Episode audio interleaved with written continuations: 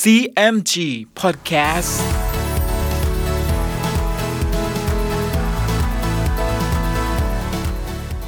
สวัสดีครับคุณผู้ฟังขอต้อนรับเข้าสู่ CMG Podcast กับผมดรพนการธานนท์นะครับ เรายังอยู่กับเรื่องราวของสามก๊กผ่านหนังสือเรื่องสามก๊ก Romance of the Three Kingdoms ฉบับย่อ เรียบเรียงโดย สาระบุญคงครับ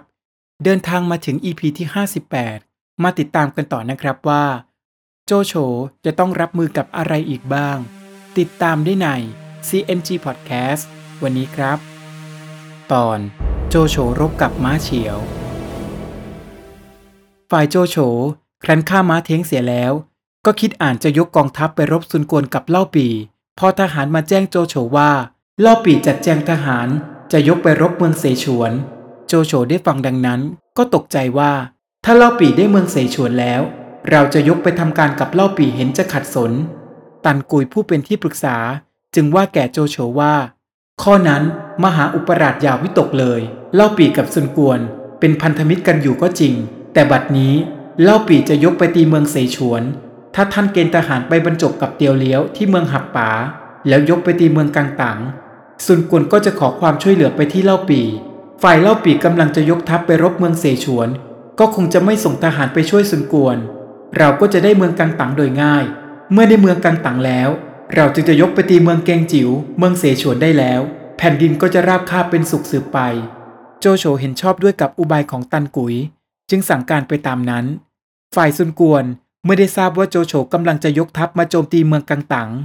ซุนกวนก็ให้โลซกไปขอความช่วยเหลือจากเล่าปีที่เมืองเกงจิว๋วโลซกจึงส่งผู้ถือหนังสือไปยังเมืองเกงจิ๋วทันที ฝ่ายคงเบ้งจึงว่าแก่เล่าปีว่า ท่านอย่าวิตกเลย ข้าพเจ้าจะคิดอุบายอย่างหนึ่ง แล้วคงเบ้งจึงสั่งผู้ถือหนังสือจากเมืองกังตังว่า ให้ไปบอกซุนกวนว่า การศึกครั้งนี้เราจะรับเป็นธุระเอง ผู้ถือหนังสือก็ลากลับไปบอกความให้ซุนกวนทราบ ฝ่ายเล่าปีจึงถามคงเบ้งว่า กลอุบายของท่านจะทำประการใด คงเบ้งจึงว่า บัดนี้โจโฉฆ่ามาเทงเสียแล้ว ยังแต่ม้าเฉียวผู้บุตร คุมทหารอยู่เมืองเสเหลียง ม้าเฉียวก็มีใจเจ็บแค้นโจโฉ ขอให้ท่านมีหนังสือไปถึงม้าเฉียว ให้ยกทหารไปตีเมืองฮูโต โจโฉก็จะเลิกทัพจากเมืองกังตังเล่าปีเห็นชอบด้วยกับอุบายของคงเบ้งจึงทำการไปตามนั้น ฝ่ายม้าเฉียวเมื่อได้รับหนังสือจากเล่าปี ก็คิดแค้นโจโฉนัก ม้าเฉียวก็จัดแจงเตรียมทัพจะยกไปตีเมืองฮูโต พอทหารมาบอกว่าหันสุยให้เชิญท่านไปพบ ม้าเฉียวก็รีบไปพบกับสหายสนิทของบิดาท่านนี้ หันซุยก็กล่าวกับม้าเฉียวว่า โจโฉมีหนังสือมาให้เราจับเจ้าสองพี่น้องส่งขึ้นไปที่เมืองฮูโต แต่เรากับบิดาเจ้ารักใคร่กันนัก ซึ่งโจโฉฆ่าบิดาเจ้านั้น เราก็มีใจเจ็บแค้นอยู่ แม้เจ้าจะยกไปรบเมืองฮูโตแก้แค้นเมื่อใด เราก็จะไปด้วย แล้วหันซุยก็ให้เอาตัวผู้ถือหนังสือของโจโฉไปฆ่าเสีย จากนั้นม้าเฉียวกับหันซุย ก็ยกกองทัพไปเมืองฮูโต เมื่อม้าเฉียวกับหันซุยมาถึงด่านเมืองเตียงหัน ก็ขับทหารเข้าล้อมเมืองแห่งนี้ไว้ถึงสิบวัน ก็มิได้เห็นผู้ใดยกทหารมารบพุ่ง ครั้นจะยกทหารเข้าโจมตี ก็เห็นจงฮิว ให้ทหารรักษาหน้าที่บนเชิงเทินมั่นคงอยู่ บังเต็กจึงว่ากับม้าเฉียวว่า ข้าพเจ้าจะคิดกลอุบายอย่างหนึ่ง เพื่อให้ได้เมืองเตียงหันโดยง่าย ขอให้ท่านถอยกองทัพออกไปซุ่มให้ไกลเมือง ให้คนในเมืองออกหาเสบียงอาหาร ข้าพเจ้าจะปลอมเข้าไปในเมือง เพื่อจุดเพลิงสัญญาณขึ้น แล้วเปิดประตูเมืองรับท่าน ม้าเฉียวได้ฟังดังนั้นก็เห็นชอบด้วย ครั้นเวลาค่ำก็สั่งให้ถอยทัพออกไปตั้งอยู่ไกลเมือง ฝ่ายทหารและราษฎรเมืองเตียงหัน ครั้นเห็นกองทัพม้าเฉียวเลิกทัพไปเช่นนั้นก็ยินดี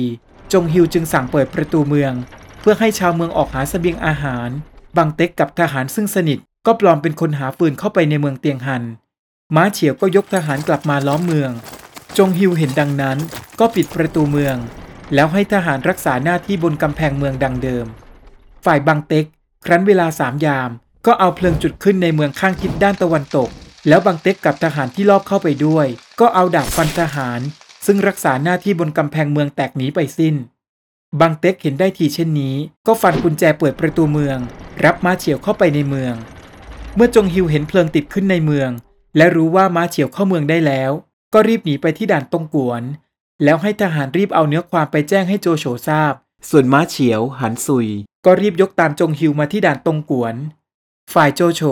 คครั้นรู้ว่าม้าเฉียวยกกองทัพมาตีเมืองเตียงฮันแตกแล้ว จึงยุติการยกทัพไปตีเมืองกังตังเอาไว้ แล้วสั่งให้โจหองผู้น้อง กับซีหลง ยกทัพไปช่วยจงฮิวที่ด่านตงกวน โดยให้โจหยินยกทัพตามโจหองไปอีกทัพหนึ่ง ส่วนตัวของโจโฉนั้น ยกทัพหลวงตามไปเป็นลำดับสุดท้าย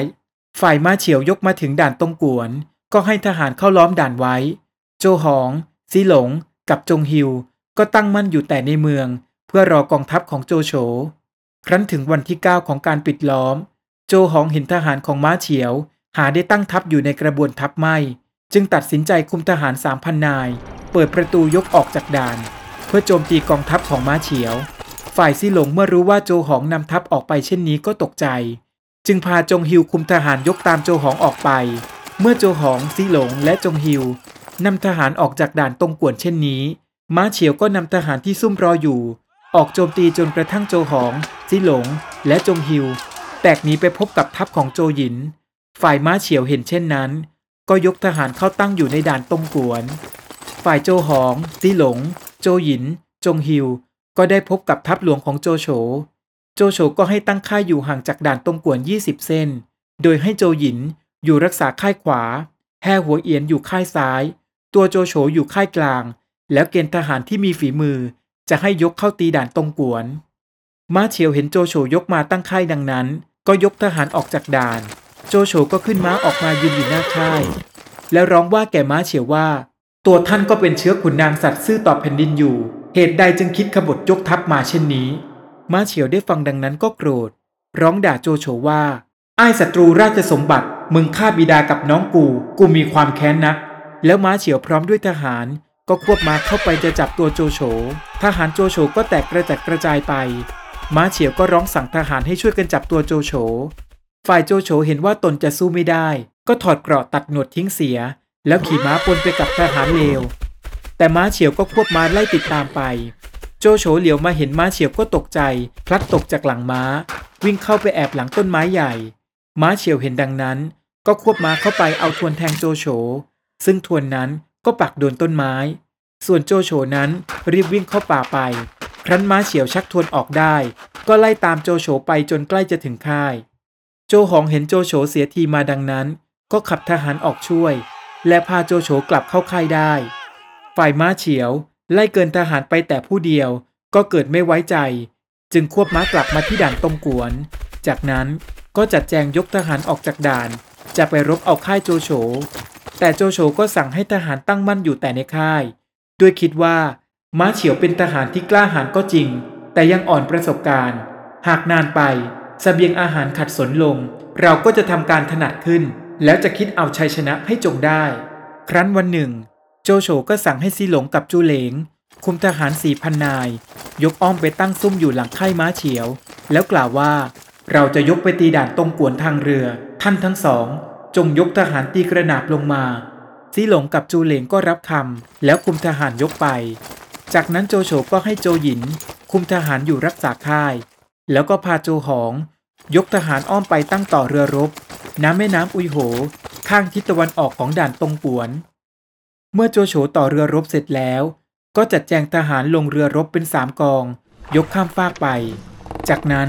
โจโฉกับทหารพันหนึ่งขึ้นบก จัดแจงจะตั้งค่าย ฝ่ายม้าเฉียบก็ลงเรือรบพาทหารอ้อมเข้าไป เมื่อถึงบกก็ขี่ม้าไล่ฟันเข้าไปในหมู่ทหารโจโฉ ทหารทั้งปวงก็วิ่งวุ่นวายแตกตื่นไป เข้าทูเห็นม้าเฉียวไล่ฟันทหารใกล้เข้ามา